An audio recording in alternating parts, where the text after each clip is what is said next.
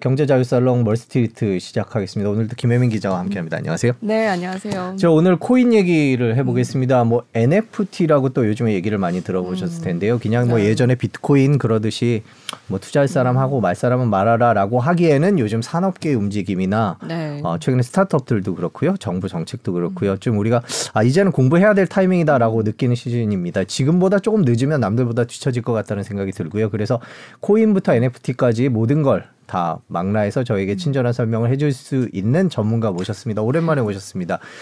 알고란 TV 고란 대표님, 고란 기자님 모셨습니다. 안녕하세요. 네 안녕하세요. 네. 전문가라는 말이 조금 약간 네 쑥스러워하시네요. 손발이 다른 프로에서는 코인의 여신이라고 하셔서 제가 그걸 할까 그러다가 좀 예, 아, 그런데. 고란 기자의 목소리를 들으면 코인이 좀 떨어질 때도 네. 마음에 안정이 찾아온다 이런 느낌 받더라고요. 저는. 그건 아니라 여기 누가 어떤 분이 올려 셨는데 네. 코인 물린 기자들 넋두리 하는 곳이냐라고 했는데 물리셨나요? 넋두리 한번 해보죠. 오늘 아. 넋두리 한번 한번. 그러니까 보통 기자들 같은 경우에 보수적인 투자를 많이 하기 때문에 음. 코인을 사는 경우가 없는데 왜? 아그 기자들 같은 경우에라는 전제는 좀 틀린 것 같아요. 아? 사람마다 좀 다른 아, 것? 같아요. 음. 제가 올드한 기자.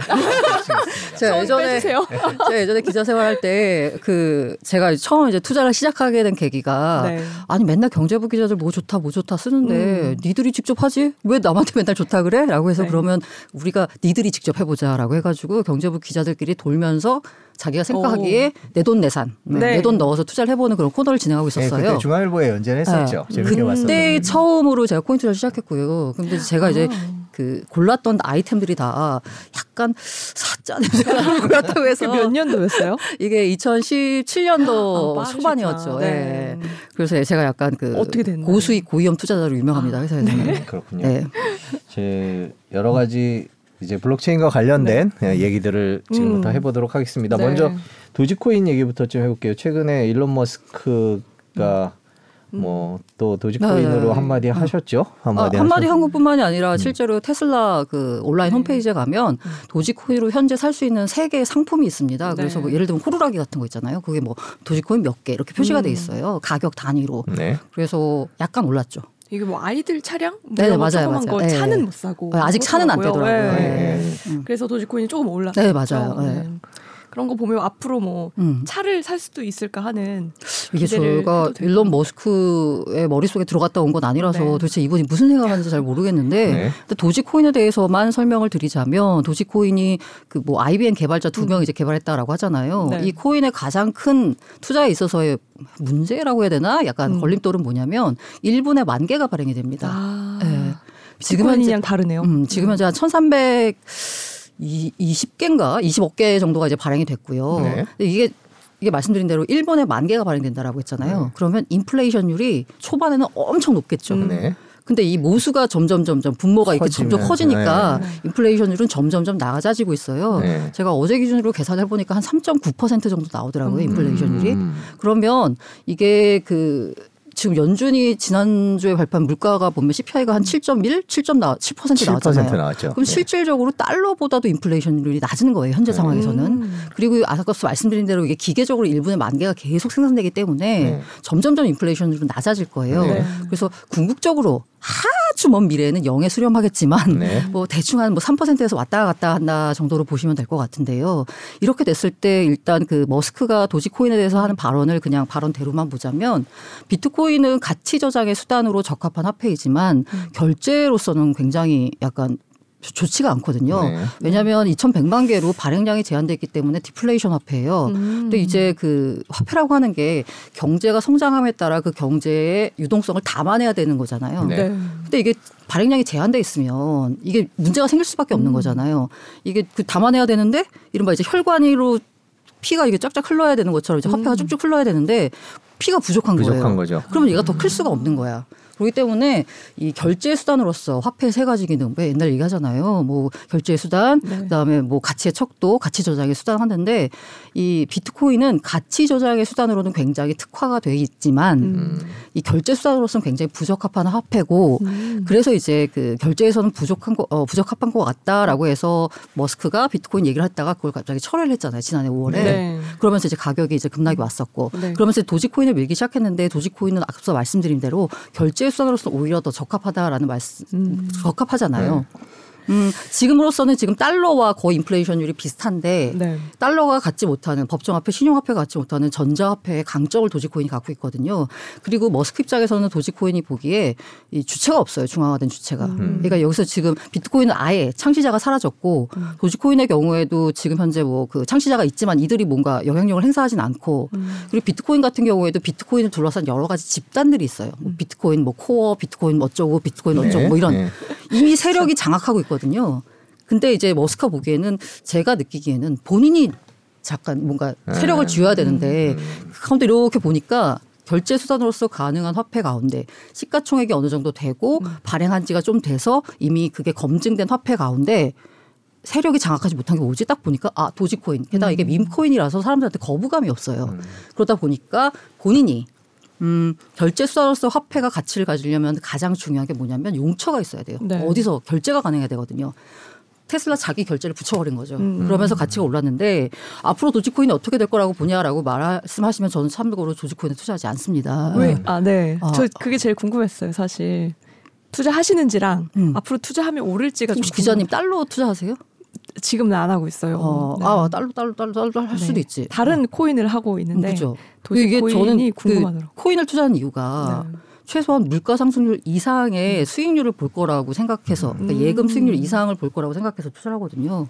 근데 이 도지코인은 보면 지금 용처가 확대되면서 아마 가격이 오를 거예요. 그 가치가 네. 없으니까. 하지만 이게 화폐랑 닮았다는 생각을 하- 저는 하고 있거든요. 음. 화폐에 투자하지 않잖아요. 그렇죠. 어, 그래서 저는 네. 이게 아마 돼야 하죠. 음, 네. 지금 아마 기존의 고점이 업비트 기준으로 해서 한 890원 정도 될 건데 네. 네. 아마 결제처가 늘어나면서 도지코인의 가치도 올라갈 수 있어요. 하지만 이거는 한계가 있다라는 생각이 들어요. 저는 음, 영속적으로. 계속 올라가는 건 음, 아니라는 음, 거죠. 네, 그렇죠? 네.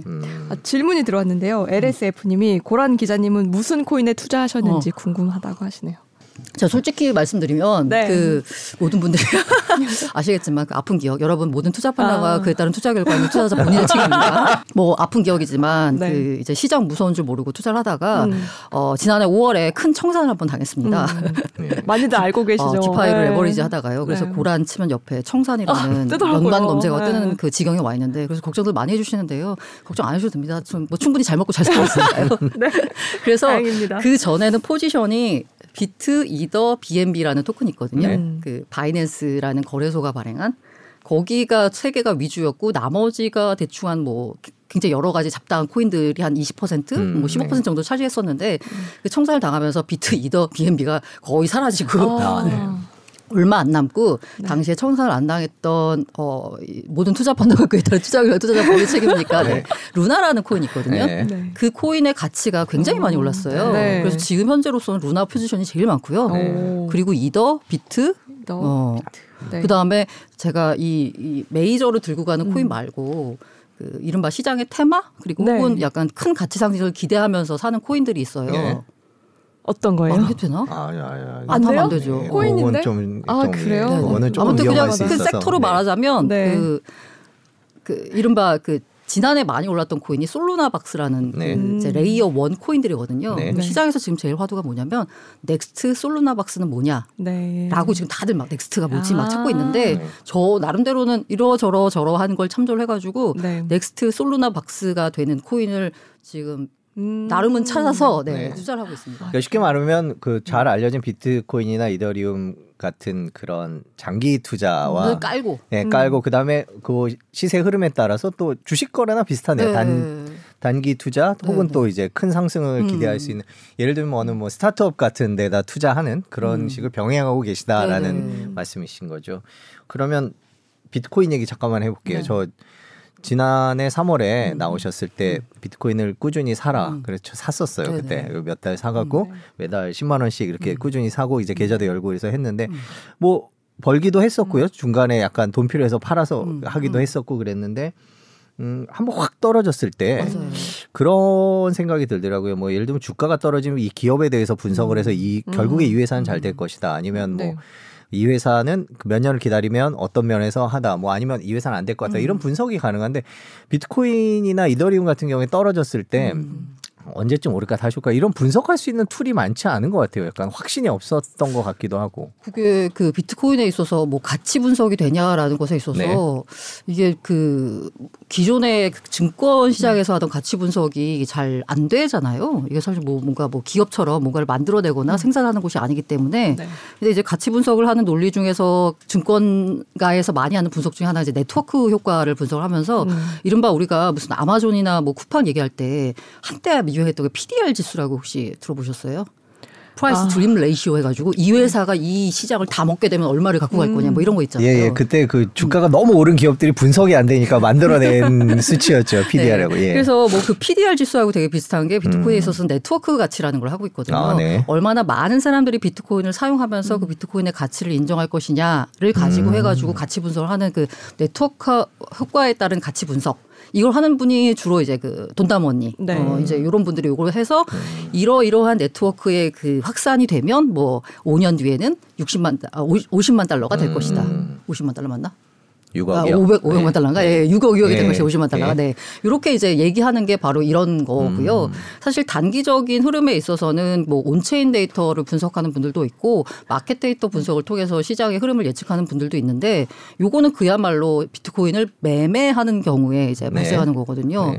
그런데 아까 네트워크 효과에 따라서 장기적으로 봤을 때 이렇게 커질 거다. 라고 하면은 사실 그 단기 파도에는 그냥 잔잔한 물결에는 그냥 그냥 그냥 넘어가시고 휩쓸려가는 게, 네. 어, 그냥 쭉 가셔야 되는 거죠. 근데 말씀드린 대로 이 파도가 이 파도의 이 잔잔한 물결이라고 하는 게 제가 어, 코인 시장에서는 잔잔하다는 표현 썼지만 이게 주식 시장으로 가면 잔잔이 아니라 그렇죠. 아유, 그럼요. 그럴 때 변동성이 큰 상품이기 때문에 어 어느 날 시장이 좋다 그래서 와 하고 들어갔다가 네. 아 떨어졌네 하고 와 하고 나오는 식의 투자법으로는 사실 성공하기가 좀 어렵다라고 볼 수 있어요. 네. 음. 아, 코인도 그럼 장기 투자를 해야 된다는. 장기 투자를 어 그러니까 이게 어 제가 그 비트코인 같은 경우에 2017년에 불장이 왔었잖아요. 2017년 말에 어, 국내 기준으로 2018년 초인가 국내 기준으로 업비트 기준으로 한 거의 3천만 원 가까이 갔었어요. 2,800만 원. 네. 어, 약간 그때는 이제 이른바 소위 말하는 김프, 김치 음. 프리미엄이 붙어서 네. 굉장히 해외 해외에서는 2만 달러가 안 됐었는데 우리나라에서는 2만 8천 달러, 2만 2,800만 원까지 간 거였잖아요. 네. 그리고 나서 시장이 꺼졌는데 사실 2018, 19년에 아마 많은 분들이 와, 저 고점을 다시 회복할 수 있을까에 대한 의문이 많으셨을 거예요. 근데 네. 지금 와서 보면은 그때 2018, 17, 18년에 있었던 이 고점이 작은 언덕에 불과하거든요. 당시에는 막 에버레스트 산 느낌이었는데 걸 보면은 장기 투자가 충분히 이제 가능한데 이 어, 아, 아, 죄송합니다 이호수 투자자님 네. 죄송하지만 그 특정 코인 같은 경우에는 그 당시에 그 하이프를 아직도 못 넘어선 경우가 굉장히 많아요. 음. 네, 뭐 이- 예를 들면 이제 그 되게 약간 재미있는 짤로 도는 것 중에 하나가 네. 비트코인을 들고 있었던 4년 들고 있었더니 수익률이 얼마, 이더리움을 들고 있을 때 얼마 하는데 이오스 들고 있을 때 수익률이 1%뭐 이런 식이 돼 있거든요. 네. 불장이 왔어도 음. 그러니까 장기 투자가 가능하냐 코인은라고 말씀드리면 사실 코인이라고 물어보는 질문 자체가 조금 잘못된 것 같아요. 이건 마치 주식은 장기 투자가 가능하냐라는 질문과 같아요. 네. 주식이 있어도 아. 거기 삼성전자가 있을 수 있고 뭐뭐 다른 다른 종목들이 있을 수 있는 거고 뭐 이런 거잖아요. 네. 그렇기 때문에 이것도 개별 개별로 다른데 다만 그 비트코인에 대해서만은 우리가 왜 삼성전자가 설마 망하겠어? 삼성전자는 어떻게든 가겠지라는 그 주식시장에 있어서 믿음이 있잖아요. 네. 그런 것처럼 그 코인 시장에서도 비트코인에 대해서는 약간 특별한 지위를 부여해서 얘는 앞으로 가치가 계속 오를 거다. 왜냐하면 수요와 공급에 있어서 확실하거든요. 네. 공급이 제한된 건. 하지만 수요가 늘어날 것이다 부분에 있어서는 아마 대체로 다 동의할 거예요. 수요가 늘어날 것이다라고. 왜냐하면 앞으로 비트코인을 사는 기업들도 늘어나고 기관도 늘어나고 그다음에 기존에는 비트코인을 믿지 않았던 사람들도 야 이거 가치 조작의 수단으로 좀 기능을 하겠네라고 생각한 사람들이 늘어날 테니까 그렇기 때문에 비트코인은 저는 개인적으로는 가, 그 죽기 전까지 계속 사서 모으면 죽기 전에 반드시 음. 내가 산 가격보다 높은 가격이 온다라는 생각인데 다른 코인에 대해서는 어 애매하죠. 네. 저, 저도 예전에 이 얘기 똑같은 얘기를 고란 기자가 다른 방송에서 음. 하, 하신 걸 기억을 하고 있는데요. 네. 그때 비트코인은 장기 투자를 할 수 있고 해도 된다. 음. 나머지 코인은 모르겠다라고. 음. 네. 아니, 저는 저는 뭐, 확- 뭐 약간 장기 투자 괜찮은 코인이 있다라고 생각하지만 네. 아 이건 약간 실패 가능성이 아. 있기 때문에 남들한테 자신 있게 네. 말하기가 조금 네, 음, 어려지는 어렵다. 부분이죠. 네. 음. 이더리움은 어떻습니까? 이더리움을 저는 장기 투자에 된다고 보거든요. 네. 그런데 이더리움의 지위가 네. 지금 확실하냐에 대해서 하, 약간 애매한 부분이 있어요. 음. 어쨌든 지금 현재로서는 시가총액 2위의 알트코인이고 음. 가장 확실하게 이른바 이제 layer one 코인이라고 해서 이제 플랫폼 코인의 지위를 차지하고 있어요. 현재는. 네. 근데 그 이더리움의 지위에 도전하는 여러 가지 코인들이 막 나오고 있고요. 음. 실제로 그 여러 가지 코인 중에 하나가 제가 지난해 엄청 올랐다고 하는 그 솔루나 박스, 네. 솔루, 솔라나, 루나, 아발란체 네. 얘네가 지금 이더리움을 대체하겠다라고 나온 애들이거든요. 네. 얘네가 굉장히 많이 올랐어요. 음. 지난해 거의 뭐 엄청난 상승률을 보여줬거든요. 네. 그리고 이제 올해는 next 솔루나 박스라고 해가지고 제가 이더리움에 도전한 layer one 코인들 뭐 여러 가지 것들이 있어요. 이제 얘네가 또 이제 우리는 우리는 이더리움의 여러 가지 단점들을 해결하겠어. layer one의 문제를 해, 에, 하겠어라고 이제 나오고 있는 거예요. 이 마치 그 이더리움은 그 OS 경쟁하고 비슷해요. 음. 우리가 이제 모바일에 들어간 OS가 어, 안드로이드 있고 iOS 있고 네. 그다음에 예전에 삼성이 뭘 할 바다인가 뭐 맞나? 아, 뭐 그거는 얘기 안 해도 되는. 네, 뭐 네. 있고 예, 예. 그다음에 화웨이도 뭐 한다 그러고 예, 파이도 만든다고 했죠. 그러니까 초반에 이 모바일이 나올 때는 사실 되게 여러 가지 OS들이 경쟁하고 있었거든요. 근데 지금은 아마 거의 다 뭐 거의 죽었다라고 네. 볼수 있고 두 개 남았잖아요. 안드로이드와 이제 iOS. 네. 근데 이게 아- iOS와 안드로이드, 안드로이드는 일단 약간 범용적이고 iOS는 확실한 그 애플이라는 음. 게 있는 거고 약간의 뭔가의 특징과 장점을 가지고 살아남은 거잖아요. 그렇죠. 마찬가지로 이더리움도 어, 그 블록체인 이지만 이걸 비유를 하자면 OS 시스템인 거예요. 네. 그러면 이 OS 시스템들이 지금 경쟁을 벌이고 있는 거고 지금 현재로서는 이더리움이 제일 세요. 어. 음. 근데 여기서 지금 이더리움의 한계가 좀 있는 거죠. 제일 오래됐고 가장 많은 그 생태계가 조성돼 있고 가장 규모가 크지만 이더리움의 한계라고 하는 게 사실 속도가 느리고 음. 비싸다라는 거거든요. 수수료가 비싸다. 그래서 그 솔라나 같은 경우에 야 우리는 속도도 빠르고 싸 이래가지고 한창 인기를 얻었던 거고 지난해. 그래서 만약에 이더리움이 속도가 느리고 비싸다라는 걸 이더리움도 알아요. 네. 네. 그래서 스스로 계속 개발하고 있어요. 이더리움 2가 나온다는 얘기도 음, 있는데. 맞아요. 그 로드맵이 있어서 로드맵대로 가면 자기들이 가진 문제를 해결하면서 블록체인 플랫폼이 될 수 있을 건데 문제가 뭐냐면 이더리움 로드맵이 지켜진 적이 없어요. 네. 계속 delay가 되는 거야. 계속 delay가. 그래서 만약에 그 시, 어, 지난주인가 아마 JP 모건이 보고서를 내놨는데 만약에 이더리움이 계속 이렇게 로드맵이 잘 지켜지지 않는 사이에 다른 이제 플랫폼들이 여기 만약에 이더리움의 지위를 위협할 수도 있다라는 분석이 나오고 있거든요. 음. 어, 그대로 이제 저는 뭐 이더리움에 여전히 많은 개발자들이 가장 많아요. 개발자들이. 네. 그래서 이더리움이 계속 앞서 갈 수 있겠지만 이 까딱하다가는 다른 이제 플랫폼들이 들어오면 음. 이더리움이 안드로이드의 지위가 위협받기 때문에 그만큼 가격이 떨어질 수도 있는 거죠. 가치가 음. 하락할 수 있는 거죠.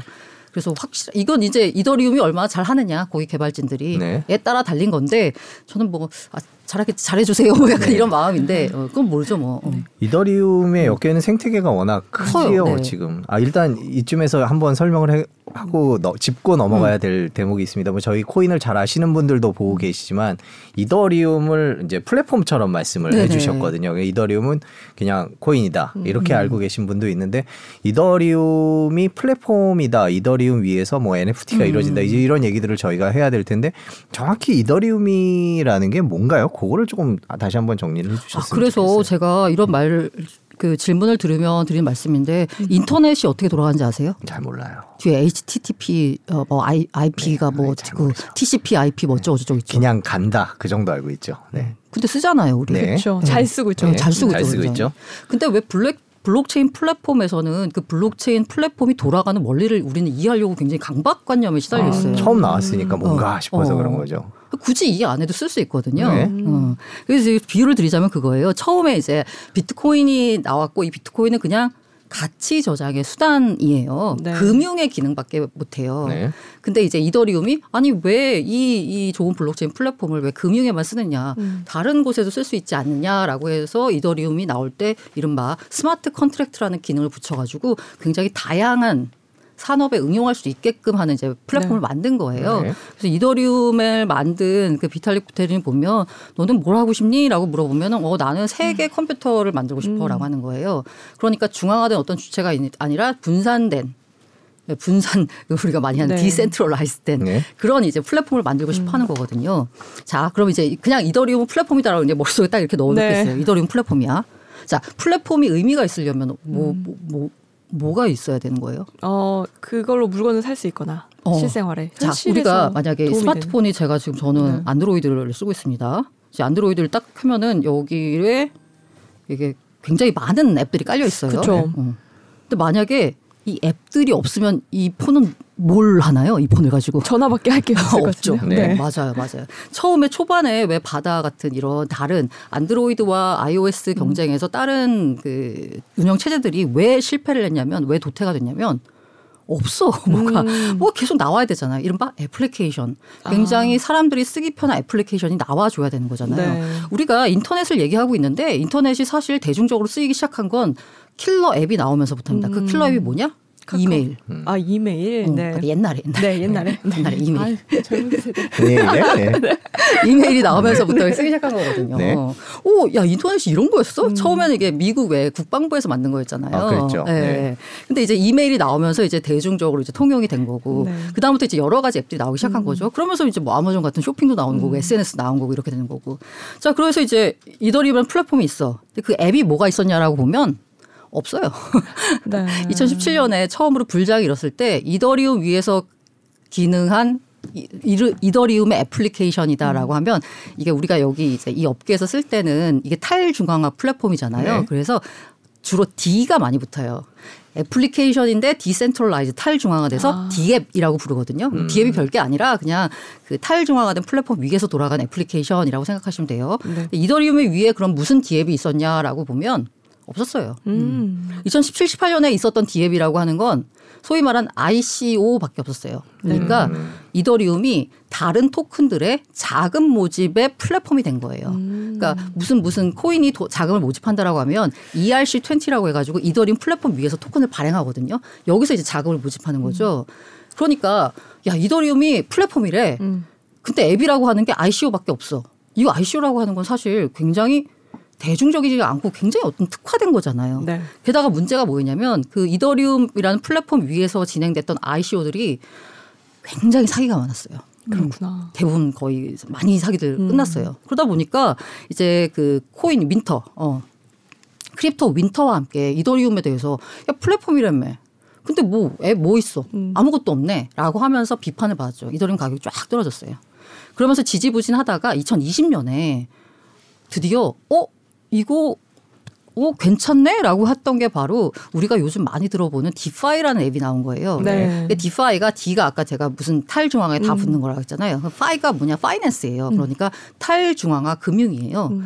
이더리움이라는 플랫폼 위에서 쉽게 말하면 이더리움 플랫폼 위에 카카오뱅크 같은 게 있는 거고요. 토스가 있고 그다음에 무슨 뭐 보험사가 있고 음. 파생 상품이 있고 거래소가 있는 거예요. 업비트가 있는 거예요. 이런 식의 이제 그 DeFi 앱들이 이더리움 위에서 돌아가기 시작한 음. 거예요. 그러다 보니까 어, 야 이더리움이 플랫폼이라더니 어 진짜 플랫폼 맞네? 라고 하면서 2020년부터 이더리움 가격이 이제 점점점 재평가를 받기 아. 시작했어요. 네. 근데 디파이만 해도 사실 아는 사람만 알지 잘 모르시잖아요. 디파이 그렇죠. 써본 적 있으세요? 아니요. 없죠. 네. 없죠. 이제 모르죠. 잘.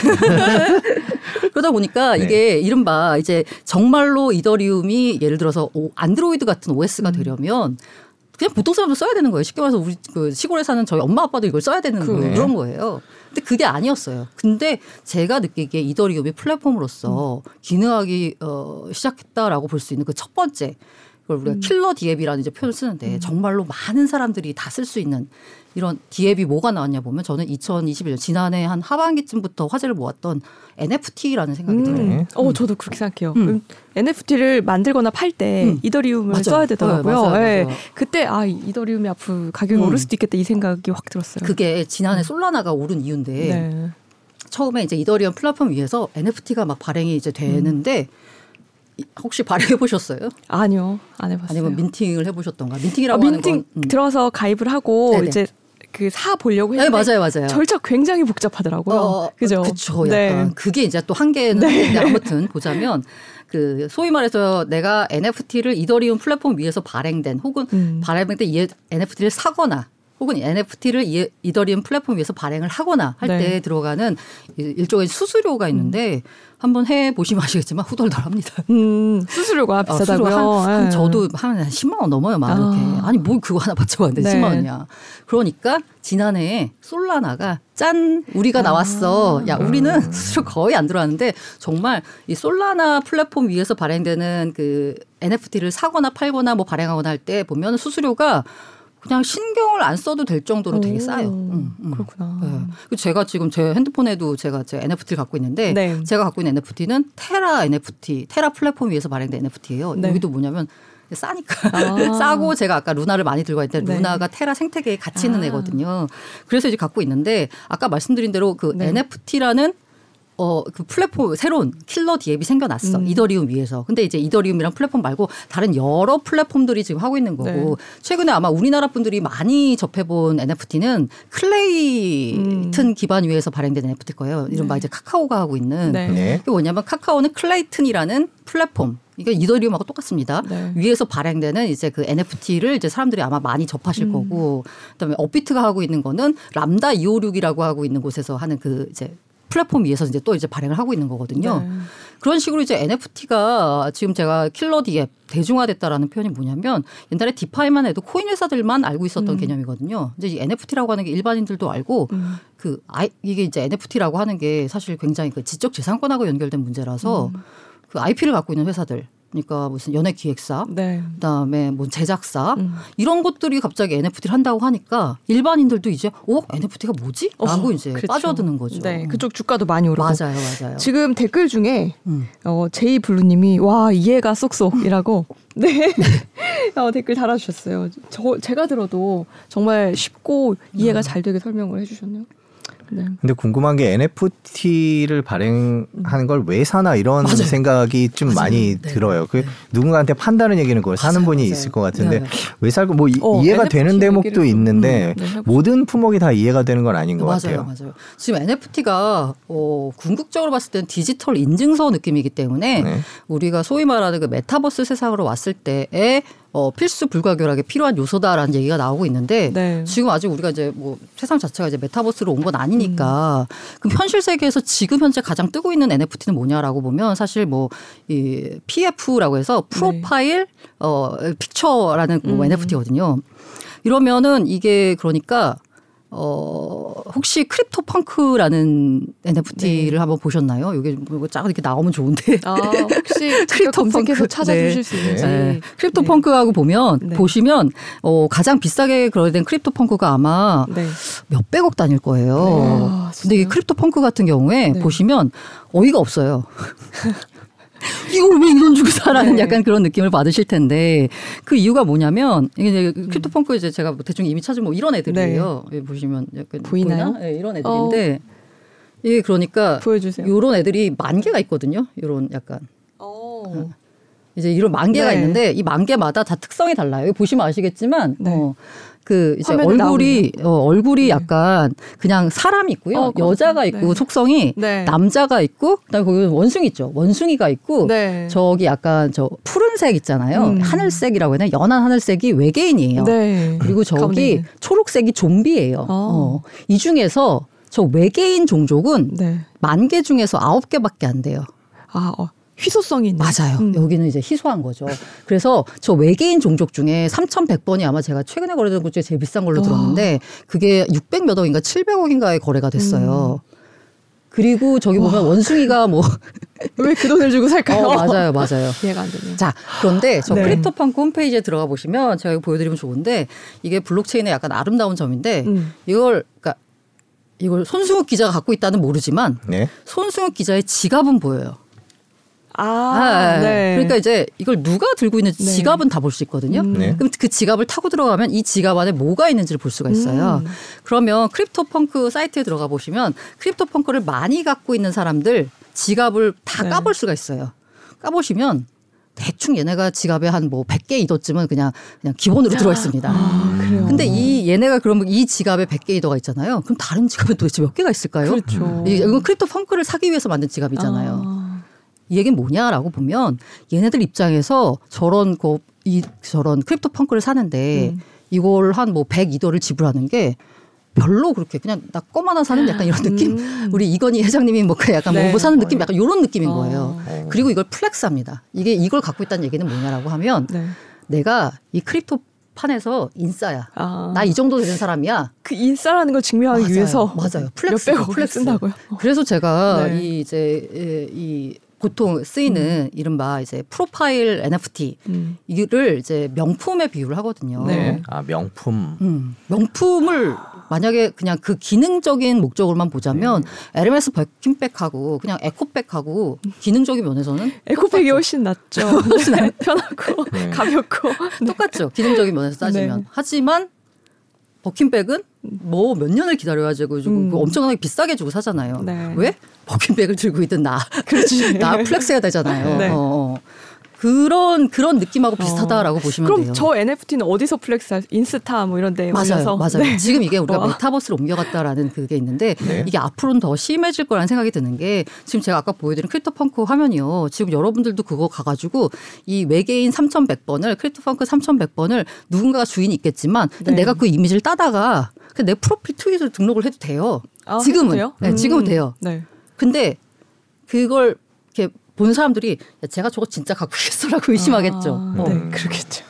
이른바 저는 짝퉁을 갖고 있는 거예요. 음. 어, 그냥 이미지를 따서 쓰면. 음. 최근에 이제 그 어, 트위터를 시작으로 아마 다른 모든 곳들이 아마 그걸 할 것 같은데 트위터가 네. 뭐냐면 앞으로 자기가 가진 NFT를 프로, 자기 트위터 프로필에 확인할 수 있는 그런 기능을 접목하겠다라고 했거든요. 네. 그러면 트위터에 만약에 저 NFT가 내 NFT를 딱 한 사람 있잖아요. 그러면 이 사람은 진짜를 갖고 있는 거야. 그러면 어. 아, 얘 뭐 인싸네. 인싸네. 어, 어, 딱 증명할 되는 수 거예요. 네. 그리고 이제는 이제 그 짝퉁 NFT를 올릴 수가 없게 된 거예요. 자기 프로필로 아. 이제 그 트위터가 그 기능을 제공하니까. 아. 그래서 야 저거 그냥 똑같이 그냥 따다가 쓰면 되는 건데 왜 네. 그 진짜라는 것에 대해서 그렇게 의미를 부여하느냐를 보면 아마 저는 그런 생각이 드는 게 지금은 그게 이제 야 따서 쓰나 진짜나 아무 차이가 없지만 음. 우리가 지금 현재는 왜 그 지나다닐 때 음. 소위 짝퉁을 들고 다니면 쪽팔린 그런 그런. 어, 세상이잖아요. 네, 쪽팔림이잖아요. 그러면 이제 나중에 메타버스 세상에 왔을 때도 오히려 이제 실물 오프라인에서는 이게 짝퉁인지 진짜인지 음. 눈 밝은 사람은 알지만 사실 모르는 사람 은 모르거든요. 그게 그거 같으니까. 그런데 이 메타버스 세상에서는 진퉁인지 짝퉁인지가 바로 드러나는 거예요. 아. 이게 이게 바로 코드로 표시가 되니까. 네. 그러면 만약에 내가 내 아바타가 이렇게 구찌백을 예를 들어서 들고 다닌다라고 쳤을 때 구찌백이 짝퉁이야. 안 들고 다니지. 음. 그렇죠. 안 들고 다니겠죠. 그렇죠. 안 들고 다니겠죠. 짝퉁이라는 거 바로 알게 맞아, 되면, 맞아요. 네, 그렇기. 때문에 그런 짝퉁을 들고 다니는 게 음. 쪽팔린 세상이 오기 때문에 아마 진짜를 찾을 테고 아. 그 진짜에 대한 의미를 부여하는 거고 그 진짜에 대한 의미를 부여할 때 앞서 말씀드린 크립토 펑크 같은 경우에는 내가 이거 flex. 음. 네. flex. 나 인싸야. 이거잖아요. 이게 이제 대중화되고 보편화될 거라고 하죠. 아. 그러면 여기서 나온 질문이 그 NFT의 가치는 누가 부여하느냐 하잖아요. 네. 쉽게 말해서 이 크립토 펑크를 300억에 사줄 수 있는 누군가가 있어야 되는 거예요. 맞아요. 이 얘기는 뭐냐면 이, 이, 나 말고 이걸 300억이라고 인정할 수 있는 그 누군가가 있어야 된다. 이거를 이제 그냥 쉽게 말해서, 쉽게 말해서 이 업계에서는 커뮤니티라는 표현을 쓰거든요. 근데 커뮤니티라는 말이 별게 아니라 그냥 이걸 더 비싸게 사줄 수 있을 정도로 이것의 가치를 인정하는 또 다른 집단, 누군가가 있어야지 이 가격이 형성되는 거거든요. 그래서 NFT 씬에서 활동하는 그 업계 분들이 가장 강조하는 게 커뮤니티예요. 음. NFT의 가치는 무조건 커뮤니티다. 커뮤니티가 결정한다라는 거예요. 지금 보면 Crypto Punk가 2017년에 나왔고 18년인가? 17년에 나왔고 가장 오래됐기 때문에 인정을 받고 있거든요. 네. 얘가 제일 비쌌, 비싸요. 음. 왜냐하면 제일 오래된 거기 때문에 이걸 갖고 있다는 얘기는 내가 2017년부터 이 crypto 판에 끼어 들어가지고 어. 여기에서 뭔가 관여를 했다는 나를 인싸를 음. 인증하는 건데 최근에 지난해 4월에 발행된 어, Bored Ape Yacht Club이라는 BAYC라는 그런 그런 이제 그 Crypto Punk랑 비스무리하게 생긴 네. 노래가 있어요. 얘는 이제 원숭이야. 네. 어디서 얘는- 얘기 들어봤어요. 네.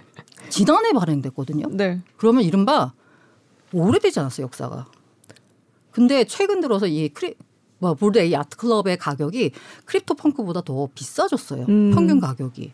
왜, 한, 왜 그러냐면, 이 Bored Ape Yacht Club이 이 커뮤니티가 그야말로 단단한 거예요. 음. 이, 이 보드의 야트 클럽이 자기들이 이제 이걸 갖고 있는 사람은 이런, 이런 것도 열어요. 최근에는 뉴욕에서 그 페스티벌 열었는데 요걸 NFT 갖고 있는 사람만 들어올 수 있는 선상 파티를 와. 열고 여기에 되게 유명한 이른바 셀럽들이 이걸 사고 어, 나 이거 샀다? 이러고 이제 이렇게 하고 이러면서 네. 이게 너무 이게 아. 커뮤니티가 단단해지니까 무슨 생각이 드냐면 이걸 안 갖고 있는 사람들은 어, 나 저거 하나 갖고 싶은데. 그러니까 이런 마음을 들게 그 만드는 거예요. 가고 싶은데요. 맞아요. 네. 그런 마음이 들게 하는 거예요. 음. 그래서 이제 이 Bored Ape Yacht Club의 커뮤니티 활동이 너무 세지면서 여기가 더 비싸진 거죠. 아. 그리고 이제 이 Bored Ape Bored Yacht Club이 자기네들의 뭔가 커뮤니티를 강화하고 이 NFT 가치를 강화하기 위해서 일종의 뭔가 제휴를 맺어가지고 게임하고 게임사하고 같이 제휴를 해요. 그러면 어떤 게임사가 무슨 게임을 개발했을 때 그 보드 야트클럽의 캐릭터를 여기다 이제 쓰는 거죠. 네. 그러면 이 캐릭터 비싸잖아요. 너무 그렇죠. 비싸잖아요. 그러면 이 게임에서 쓸 수가 없잖아. 그럼 어떻게 하나? 빌려주는. 아. 대여를 통해 가지고 대여 수수료를 또 이쪽 원- 원래 주인한테 주고 이런 식으로 해서 굉장히 계속 이렇게 가치를 창출하는 그 무언가의 활동이 일어나니까 비싸지는 거고 음. 그렇지 않은 경우에는 사실 저도 되게 많은 그 어, NFT를 사봤는데 왜 샀냐라고 물으면 제가 말씀드린 대로 비싸게 팔 수 있을 것 같았어요. 예. 근데 제가 어 가장 마지막으로 산 게 뭐가 있는데 그게 어 네. 지금 그 FP라고 하거든요. floor price라고 해서 최저 가격. 이게 제가 minting을 어, 한 그러니까 100달러에 했거든요. minting이라고 발행할 때 네. 그 돈을 100달러 주고 샀는데 지금 10분의 1 토막이 됐어요. 아, 그럴 수도 있구나. 그래서 내가 그, 제가 그 이후로 NFT는 끊었습니다. 아, 네. 그래요? 아, 안 되겠다. 그래 가지고. 아. 근데 그게 왜 그러냐면 걔네 제가 그걸 그냥 아, 비싸게 팔 수 있으니까 거의 무조건 그냥 네. 샀거든요. 한때는 약간 이렇게 아무 음. 생각 없이. 음. 근데 그걸 보면서 이제 시간이 지나니까 어, 진짜와 가짜가 이렇게 약간 아. 구분이 되는 거예요. 제가 말씀드린 대로 보드의 야트클럽은 굉장히 커뮤니티가 세지고 여기가 셀럽이 들어오고 하면서 점점점 강화가 되는데 음. 반해서 제가 샀던 그거는 프로젝트가 일단 발행하고 끝! 그 이후 아. 활동이 없어. 그렇구나. 그러니까 점점점 가격이 떨어지는 거죠. 그 활동은 그러면 누가 만들고 그건 이제 프로젝트 팀에서 끊임없이 노력을 아, 해야 되는 거예요. 그거를 그럼 알아보는 눈이 필요하겠네요. 맞아요, 맞아요. 사기 전에. 참 어려운 게. 참 어려운 게 뭐냐면 제가 말씀드린 그 커뮤니티 활동이라고 하는 게 이른바 Discord라는 SNS에서 일어나고 있어요. 써보셨어요? 아니요. 못 써봤죠. 한국 사람들 익숙하지가 않아. 네. 근데 다 그 Discord에서 뭔가가 일어나고 있어요. 음. 게다가 영어는 아, 저 언어는 영어야. 네. 네. 그러다 보니까 follow-up이 너무 힘들더라고요. 장벽이 높네요. 그래서 네. 접었습니다.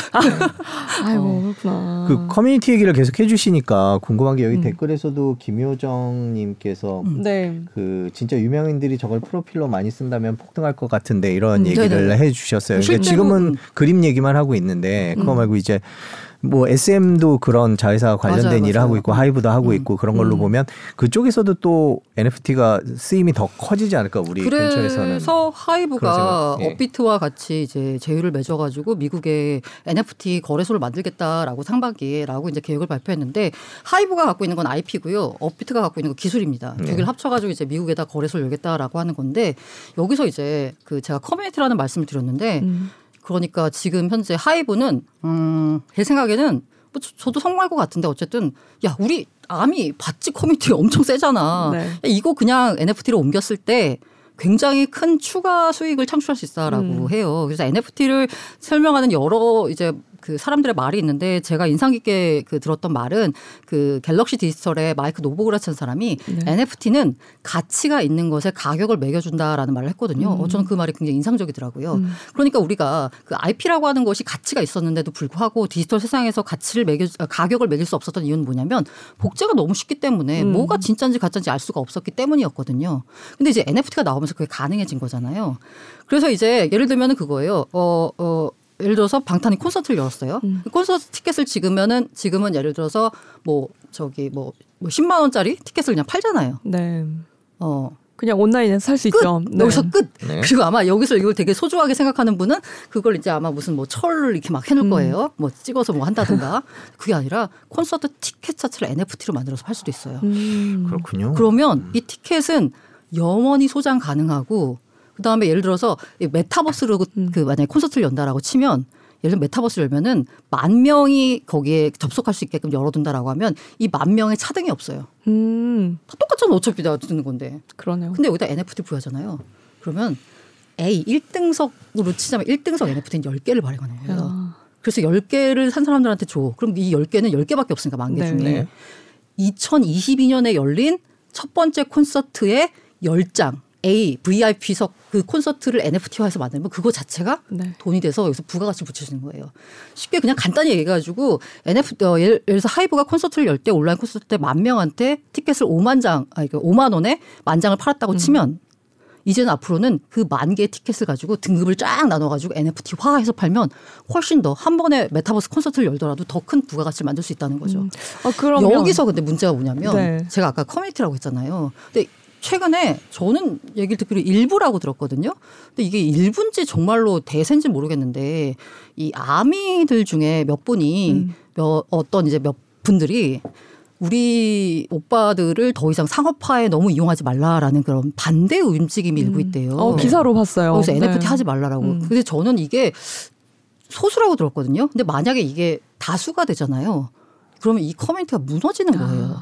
그럼 이 사업이 실패할 수도 있습니다. 지금 아. 네. 하이브가 이 부분에 대해서 어떻게 신경을 쓰고 있는지 어쩐지 모르겠는데 제가 커뮤니티 힘을 말씀드렸다시피 이게 아미에서만 오프라인에서만 작용하는 커뮤니티의 단단함이라고 하고 네. NFT로 옮겨갔을 때는 오히려 저항성이 더 크다라고 하면 이걸 극복을 해야지 만약에 이걸 극복을 못하면 네. 이 NFT 사업은 아무리 좋은 IP를 갖고 있다라고 해도 무너질 수밖에 없다는. 실패할 수도 있네요. 네.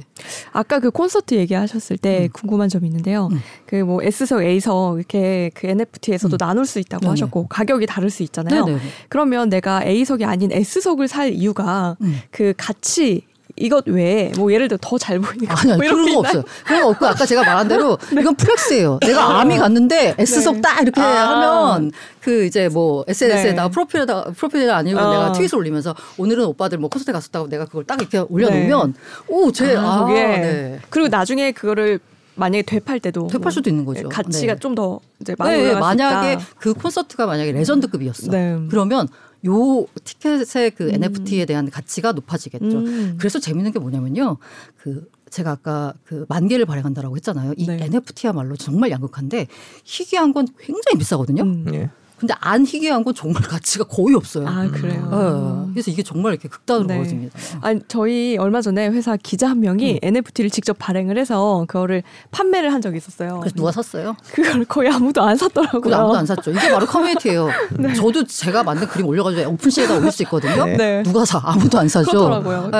네. 그 짤이 조금 유명한 거예요. 방송 사고가 난 짤이어가지고 많은 사람들이 이제 알고 있어서 그거를 한번 올려봤는데 네. 그래도 관심이 없더라고요. 어. 홍보가 중요한 건지. 그쵸. 그 아까 말한 커뮤니티라고 가- 했잖아요. 네, 그 커뮤니티가 커뮤니티를. 만드는 게 바로 이제 여- 아. 그걸 이제 뭐 홍보나 마케팅이나 네. 이걸 통해서 커뮤니티를 강화할 수 있어요. 근데 이제 궁극적으로 봤을 때는 이 커뮤니티 자체 힘으로 굴러가야 되는데 아까 그 짤이라고 했잖아요. 네. 안 샀어요 아무도? 어, 한 분이 사셨는데 어? 지인을 지인이 샀어요? 네. 얼마 비싸게 안 샀죠. 네. 네. 네. 짜고 쳤다는 의혹도 있죠. 맞아, 네, 맞아. 네, 네. 저도 약간 약간 의심스럽긴 한데 이게 진짜인지 네. 모르겠는데 최근에 MBC가 여러 가지 NFT를 팔고 어, 있어요. 네, 신봉선. 짤이 350에 팔렸다는 얘기를 듣고 제가 네. 이거는 아. 어떻게 해석을 해야 되나 약간 네. 싶었는데 첫 번째 자작일 수 있어요. 어, 네. 그럴 수 있겠다. 살수 있어. 네. 어. 누가 샀는지 알 수 없죠. 알수 없어요. 알 수 없기 때문에. 하지만 이걸 보니까 MBC가 이쪽으로 해가지고 계속해서 네. 지난번에 무야호짜리 900, 음. 900만 원이 얼마 팔렸거든요. 네. 이런 식으로 해서 어 그러면 뭐지? 이 MBC가 파는 짤에 대해서는 일종의 커뮤니티를 지금 만들어 가고 있는 음. 건가? 아니면 커뮤니티를 만들려고 인위적으로 누군가 개입해서 비싸게 사는 건가? 그럴 수도 있죠. 어, 네. 뭐 이거 뭐알 수가 알 수가. 없어요. 알 수가 예. 없어요. 네. 하지만 이게 이제 커뮤니티가 강화되면 이제 그것의 가치를 인정받는 아. 거고 아니면 아닌 거고 아까 그 지인이 샀다라는 말씀드렸잖아요. 네. 이게 NFT의 문제점이기도 한데 아직까지는 법적인 뭔가가 뭐 전혀 음. 없어요. 네. 그래서 쉽게 말해서 제 딸이 그림을 하나 그립니다. 네. 그래서 제가 오픈시에 올려요. 네. 오픈시라고 하는 건 NFT 마켓플레이스고 네. 아무나 올리고 아무나 사 들어와서 살수 네. 있는 네. 곳이에요. 제가 그걸 한 10억 에 사줘요. 돈이 더 치면. 음. 그러면 이거는 증여세를 내야 될까요? 양도세를 내야 될까요? 아, 그러게요. 아니 아무, 미술품에 있는 세금을 내야 될까요? 아직은 아무것도 안- 없어요. 그죠. 안. 그래서 쉽게 말해서 이거는 불법 증여의 수단으로 쓸 수도 있습니다. 음. 잘하면. 음. 왜냐하면 그러네요. 상속세로 네. 상속세로 따지면 이게 상속세로 해가지고 더 높잖아. 훨씬 퍼센트가 네. 높잖아요. 네. 지금 양도세로 따지면 20%인가만 내면 되니까 네. 네, 양도소득세가. 훨씬 절세죠, 절세, 절세. 방법이 되긴 네, 하겠네요. 네. 근데 지금 쭉 해주신 얘기를 음. 좀 약간 정리를 해보면 커뮤니티라는 표현을 맞아요. 쓰셨는데 결국에는 뭐를 올리든지 간에 그걸 사줄 수 있는 팬심 맞아요, 그런 게 좀. 있는. 경우에만 가능하지 않을까. 맞아요. 근데 보면은 이제 모든 사람들이 크리에이터가 될 수 있다라는 얘기도 하잖아요. 음. 그러니까 그런 분들은 우리 저희 기자도 해봐서 잘 안 되다시피 네. 꼭 그런 공간일까라는 생각도 좀 들어요. 약간 음. 부정적으로 본다면. 아, 아니 그래서 그 지금 현재 네. 지금 현재 상황에서는 아까 그 프로필 같은 거는 네. 이제 이른바 거기 약간 그런 이더리움 인싸들 네. 그런 crypto 인싸들인 거고 지금 현재 NFT가 가장 활발한 건 사실 미술계예요. 음. 디지털 아트를 이제 그 미술가들한테 일종의 이제 신진 미술가한테 음. 기회가 열린 셈이거든요. 왜냐하면 NFT라고 하는 게 일단 제가 아까 말씀드린 예를 들어서 OpenSea다라고 하면 OpenSea에 올리면 음. 이거를 사는 사람들은 한국 사람들이 아니라 전 세계 사람들이거든요. 아, 네. 그러니까 이 대상이 굉장히 넓어진 거예요. 이제 거기서 이제 인정을 받아야 되는데 사실 그 미술품의 발전 과정에 있어서 볼 때 제가 커뮤니티라는 말을 들, 말씀을 드린 것처럼 잭슨 폴락이 20세기 화가 중에서 제일 유명한 화가잖아요. 가장 비싸게 그림 음. 팔리고. 근데 그 잭슨 폴락이 원래는 뭐였냐면 그냥 그냥 뭐, 뭐, 뭐, 뭐 수리공 뭐 그냥 네. 그냥 이게 그 블루 칼라 노동자였어요. 근데 그 사람의 그림의 재능을 발견한 사람이 페기 구겐하임이라는 구겐하임 음. 그 거기 미술계를 쥐락펴락했던 그런 컬렉터거든요.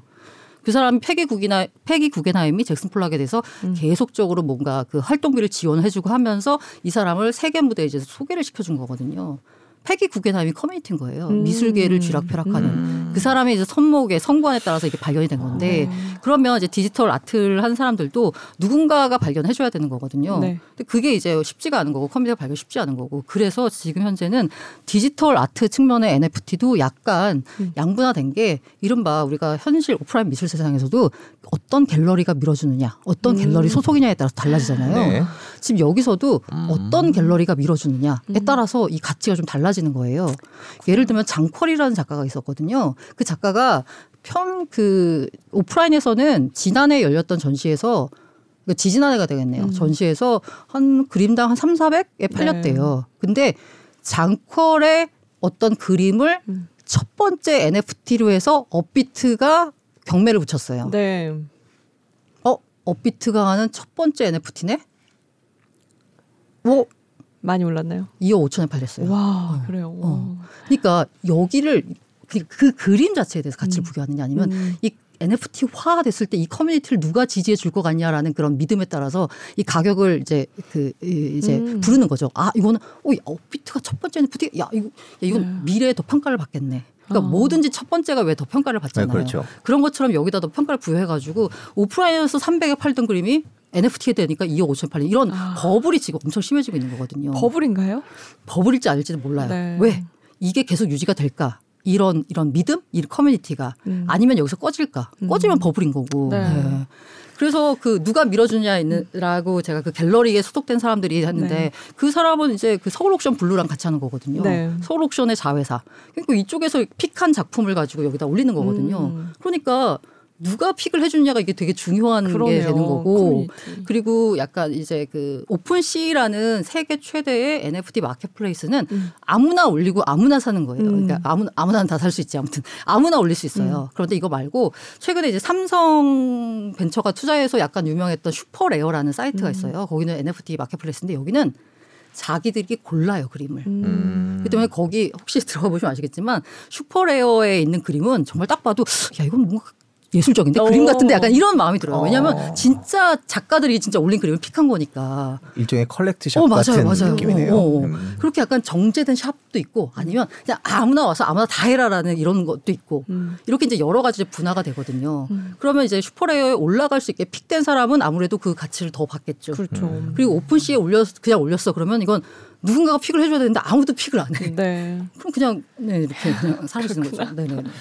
그 지금 쭉 해주시는 얘기가 딱 미술에만 맞아요, 국한이 맞아요, 돼 맞아요. 있어요. 네. 지금 근데 만일에 NFT가 미술에만 국한된다면 앞으로 어떻게 될지에 대해서 음. 좀 그러니까 제가 드리고 싶은 건더 영역이 확장될 네네. 여지는 없을까라는 생각도 저는 드는. 더 확장될 거라고 보고 있고요. 네. 지금은 미술의 영역에 국한돼서 얼마나 희귀하냐, 음. 얼마나 가치가 있냐를 이제 부여하는 식의 이제 뭐그 쉽게 말해서 아까 말씀드린 저 명품이나 아니면은 미술 작품 느낌으로 지금 시장이 형성돼 있는데 저는 궁극적으로 봤을 때는 모든 디지털 인증서라고 했잖아요. 네. 모든 오프라인 자산이 메타버스로 갔을 때 가상 자산화 될 때이 음. 가상 자산화 될 때 여기다 가치를 매기려고 하면 NFT화 할 수밖에 없다는 생각이 들거든요. 음. 디지털의 가장 큰 문제가 뭐냐면 가치의 측면에 있어서 복제가 가능하다는 거거든요. 네. 그렇기 때문에 이 방법이 없어요. 이 음. 가치를 뭔가 할 수 있는 방법이. 그래서 할 수 있는 방법이 중앙화된 누군가가 이 가치를 통제하는 방법밖에 없거든요. 음. 근데 지금 그게 아니라 중앙화된 누군가 없이도 여 가치가 가치가 있음을 인정할 수 있는 게 지금 NFT라는 복제 불가능한 이 토큰이잖아요. 음. 그렇기 때문에 예를 들면은 쉽게 말해서 그런 거예요. 그 뭐 아주 뭐 이렇게 상 뭐 약간 약간 상상력을 보태서 하자면 지금 우리가 부동산 거래를 할 때 중개사를 끼고 뭐 이렇게 뭐 여러 여러 개 하잖아요. 그 중간에 여러 가지 그 거래 비용이 굉장히 많이 들어요. 네, 근데 그게 아니라 이 예를 들어서 63 빌딩을 NFT화 하는 겁니다. 그럼 이걸 NFT화 해가지고 이걸 누가 사고 싶다라고 하면 64 빌딩 너무 크니까 이거 쪼개서 팔아야 되는 문제가 있으니까 이거 차치하고 그러면 네. 반포 반포자이 30평이라고 하죠. 네. 30평대 반포자이 아파트라고 하면 지금은 거기 가서 이제 뭐 이렇게 가서 보고 뭐 중개사 끼고 음. 뭐 주인하고 뭐 용도 이거 확인하고 이거죠. 근데 그게 아니라 이 NFT 안에 모든 권리 관계가 다 들어가고 네. 그 다음에 그 지분 있잖아요. 지분 VR로 해가지고 다 보여주는 어. 거예요. 그러면 집주인과 네. 내가 직접 그냥 그 NFT 상을 NFT의 권리를 지갑을 이제 어뭐 12더를 주고 음. 이걸 NFT 사면서 나는 이 반포 자이의 어 아파트의 소유자가 될 수 있는 식으로까지 발전할 수 있을 거라고 봐요. 음. 여기까지 가려면 굉장히 많은 법과 오, 제도가. 여러 가지 고쳐야 네. 되겠지만 궁극적으로 봤을 때 이렇게 되면은 중간에 있는 거래 비용이 싹 줄어듭니다. 음. 어 제로 거의 제로에 수렴하게 되는 거예요. 이 NFT 안에 모든 권리 관계가 다 들어가게 되게 되면. 또한 댓글에 등기부 등본이라고 딱 네, 다섯 글자 맞아요. 서 그걸 NFT로 다 할 수 있는 거죠. 네, 그렇죠? 네, 네. 그거 할 수만 있다면 네. 어. 그러면 되게 편리할 것 같긴 근데 한데. 지금 현재로서는 네. 어, 어 거의 불가능해요. 네 제도나 법이 음. 따라가질 못하고 있어요. 아직은. 네, 못 아직은. 쫓아가고 있겠죠. 저 한 가지 궁금한 게 있는데 요즘에는 게임 산업도 네네. NFT화 많이 한다고 하잖아요. 그런데 게임 아이템은 이미 그 현금으로 주고 받고 사고 네네, 맞아요. 있는데 이거를 NFT화 하면 도대체 뭐가 달라지는 거냐? 어. NFT도 현금화 할 수 있게 해 주겠다라고 어. 얘기를 하는데 어. 그 어떻게 판단해야 할까요? 기자님 리- 리니지 네. 해보셨어요? 아니요 게임 리니지 좋아하진 않습니다. 리니지 젊으면서 예. 안 해보셨어요? 해보셨어요? 네. 음. 아, 집행검 1억짜리죠. 제가 1억짜리 네. 집행검을 예를 산다라고 하면 누구한테 사나요? 그 게- 게임 회사에 사는 건가요? 아니요. 아 갖고 있는 사람한테 네, 사나요? 네. 오. 갖고 있는 사람한테 사는데 네. 만약에 이걸 제가 손수호 기자한테 집행검 1억 주고 샀어. 네. 근데 이 NC 소프트가 보기에 어, 이 손수욱이 이 집행검을 취득한 경위가 약간 이상해서 이 집행검에 약간 문제가 있는 것 같아. 네. 그러면 NC 소프트가 어 잠깐만 집행검 못 써. 계정 정지, 음. 금지 시켜버리면 없어져요. 그냥. 네. 사라지는구나. 어, 쉽게 말해서 이 NF 그 게임 아이템이라고 하는 게 내가 아무리 돈을 주고 샀더라도 음. 내게 아니에요. 아. 게임 회사 겁니다. 네. 지금 게임 회사가 이 그 개인들 간에 이루어지는 그 아이템 거래를 그냥 묵인 방조하고 있어요. 음. 왜? 그거 막아버리면 자기들 게임의 인기가 줄어드니까. 그렇죠. 그래서 그냥 눈을 감고 있는 거지. 만약에 이게 문제가 있다 싶으면 어느 순간에라도 개입해가지고 그걸 다 제로로 만들어 버릴 수가 있어요. 그런데 이 NFT화 하게 되면 네. 이 게임 아이템의 소유권이 온전히 나에게 귀속이 됩니다. 음. 예. 어. 게임 회사가 개입할 수 있는 겨를이 없는 거예요. 네. 그래서 뭐 아니 지금도 거래하고 있잖아라고 했을 때 그 소유권 문제를 봤을 때는 NFT와 그냥 지금 현재 거래되고 있는 아이템은 확실히 차이가 아, 있는 다르다. 거죠. 중고 거래와 NFT의 음, 차이다. 맞아요, 맞아요. 네, 알겠습니다. 이해가 바로 되네요. 네. 아, 저희가 이제 시간이 별로 없, 없어서 이제 음. 부지런히 여쭤봐야 될 것 같은데 아까 댓글 중에 그런 댓글이 음. 있었어요. 나는 이미 NFT 기술에 투자하고 있지. 뭐 이런 기술이요? 예 음. 말씀을 하시는데 뭐 꼭 기술이 아니더라도 이제 저희가 NFT와 관련된 게 말씀해 주신 것처럼 그렇게 확장성이 크고 뭐 이제 나중엔 부동산도 그렇고 이렇게 한다면 지금 미리 투자를 할 수 있다. 그러면 어떤 방법이 있을까요? 간단하게 그 NFT를 진짜 사는 거거든요. 네. 근데 제가 아까 말씀드렸죠. 여기가 양극화라 해가지고 비쌀수록 네. 더, 더 가치가 있다고. 미술품하고 약간 비슷한 느낌인데 네. 그 돈이 그렇게 많지 않을 때 아마 네. 몇백억씩 있지 않으실 텐데. 네. 그래서 저는 NFT를 직접 사는 거는 사실 굉장히 리스크가 크고 음. 내가 진짜 어 이거는 정말 마음에 든다 싶어 갖고 사는 게 아닌 이상은 그닥 네 별로. 네. 아, 추천을 안 관련 하신다. 산업은 어떻습니까? 그래서 제가 투자하는 건 아까 제가 말씀드렸잖아요. 네. 저는 layer one 음. 에 투자한다고. 왜냐하면 아까 제가 NFT를 발행하려면 플랫폼이 있어야 된다라고 말씀드렸잖아요. 네. 그 플랫폼 중에 제일 유명한 게 이더리움. 네. 그 다음 유명한 게 솔라나, 음. 그다음에 루나, 아발란체. 그 다음에 아 이거 말고 또 다른 어떤 뭐가 있지?라고 하면서 야, 다음번 layer one 플랫폼 뭐가 있지라고 생각해서 지금 여러 가지 얘기들이 막 나오고 있거든요. 뭐 이게 좋아 저게 좋아 막 하는데 저는 그 이게 좋아 저게 좋아하는 그 next 네. next 그 layer one 플랫폼은 뭐가 될지에 대해서 투자를 하고 있고요. 음. 요거의 장점은 뭐냐라고 하면 이 어, 쉽게 말해서 비트코인 이더리움이 지금보다 올라봐야 얼마나 오르겠습니까? 음. 오를 수 있겠지만 많이 안 오르죠. 하지만 얘네는 지금 거의 뭐 가치가 지금 현재 제대로 평가를 못 받고 있기 때문에 네. 만약에 약간의 가치만 add되면 굉장히 많이 오를 거예요. 음. 그런 가능성 때문에 이제 투자를 하는 건데 그만큼 만약에 가치가 add가 안 되면 그냥 없어지는 네, 거죠. 그렇죠. 네. 그거 감수하고 맞아요, 투자해야 맞아요. 된다는 네. 말씀. 그래서 아마 기술에 네. 투자하신다는 거는 그 플랫폼 기반이 되는 음. 플랫폼에 네. 투자하신다는 얘기가 아닐까 싶어요. 네. 네, 방금 여기 키다님께서 네. 거래소 DAO governance 토큰을 사는 방법이 있습니다라고 근데 이게 무슨 얘기인지 이해를 못해서 그 다오라고 해가지고 네. 탈주가가 조직이라고 해가지고 음, 다오. 그 올해 가장 뭐 뜰 것 같은 테마로 좀 사람들이 좀 꼽기도 하는데요. 아, 그런 네. 뭐 방법이 있긴 한데 어, 예, 네. 투자는 개인 책임. 네, 맞습니다. 그 네, 말씀 때문에 조심스럽습니다. 또 집행검으로 탈세할 수도 있겠네라는 맞아요. 네, 맞아요. 맞아요, 맞아요. 예. 네, 네, 네. 그러니까 관련 법 규정이 아직은 정비가 안 되고 있는 거죠. 예, 네. 조금 더 빨라질 수는 있겠죠. 음, 맞아요. 그 마지막으로 주- 하나만 여쭤볼게요. 그 NFT의 미래 어떻게 전망을 하십니까? 저는 그 메타버스 세상이 올 것 같으세요? 아니요, 아직은 잘 모르겠어요. 전올것 같아요. 어, 네. 저도 올 것 같거든요. 네. 누가 그런 얘기를 그 저희가 여러 가지 뭐 되게 많이 읽으니까 출처가 정확히 생각이 안 나는데 네. 제가 제 감명 제게 그 인상 깊게 읽었던 것 중에 메타버스가 그 어떤 무슨 기술이나 뭐뭐 공간이 아니고 시점이다라는 얘기를 하더라고요. 음, 그게 무슨 얘기냐라고 하면 내가 오프라인에서 보내는 시간과 음. 온라인에서 보내는 시간을 봤을 때 왜 AI에서 그런 얘기를 하잖아요. 컴퓨터가 인간을 넘어설 때가 그 싱글레리티라는 특이점이 있잖아요. 네.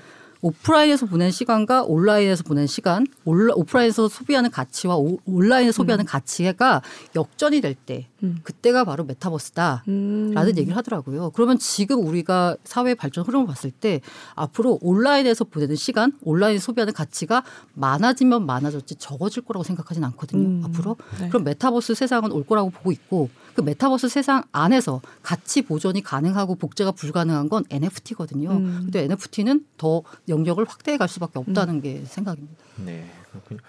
어, 저희가 약속된 시간이 다 음. 됐습니다. 오늘 긴 시간 동안 정말 어, 저희 같은 잘 모르는 사람들을 위해서 잘 오늘 많이 배운 것 같아요. 보니까. 네. 근데 이게 어, 개념이 확실히 어렵기는 한 것 같아요. 네, 딱 맞아요. 손에 잡히는 게 아니어서 아, 그런 것 같아요. 저희 개념 세- 설명해 달라는 얘기 많이 들으시죠? 자 그리고 여러분 네. 그 뭔가를 이해할 때 가장 이해가 빠른 방법이 뭔지 아세요? 뭔가요? 해보는 거죠. 직접 해보는 거. 물리면 돼, 아. 물리면. 어, 물리가 아, 네. 물리면 공부하면 엄청 잘 돼. 물리기 싫어서 공부하는 물려서. 공부하면 엄청 잘 돼요. 멀스트리트의 공식 입장은 아닙니다. 네, 어, 긴 시간 감사하고요. 저희 또 네. 궁금한 일 있으면 또 모셔서 얘기 듣도록 하겠습니다. 네. 고맙습니다. 네, 감사합니다.